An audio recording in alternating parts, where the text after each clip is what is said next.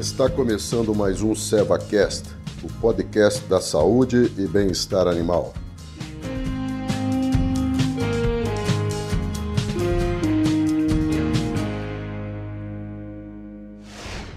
Oi pessoal, está falando é Alan Gledson, sou médico veterinário, especialista em equinos, com mestrado na área de reprodução.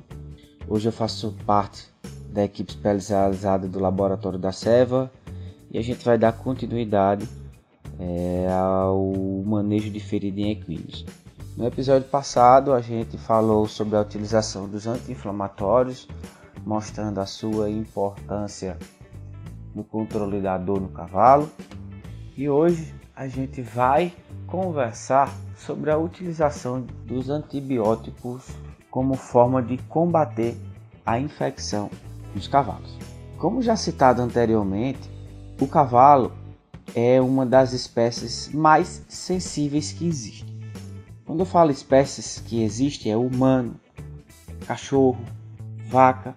Então, o cavalo, quando a gente compara com essas espécies, é mais sensível. Então, uma das preocupações que a gente precisa ter na ferida do cavalo é combater a infecção. Como que a gente combate a infecção? Através da utilização de antibióticos no tratamento. Os antibióticos da, na minha rotina prática que eu sempre gostei de utilizar foram o Agrodel e o Peniquel. Dias de aplicação isso é muito relativo, porque vai depender do grau de contaminação que essa ferida está.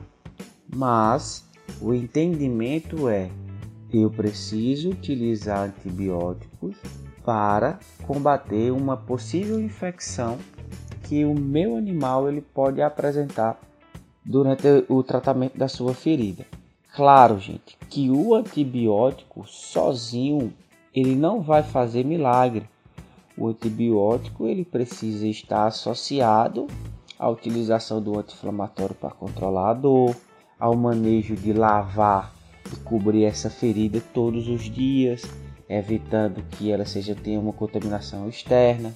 Então, isso é um conjunto de fatores que você pode utilizar na sua rotina clínica para o tratamento e manejo de feridas.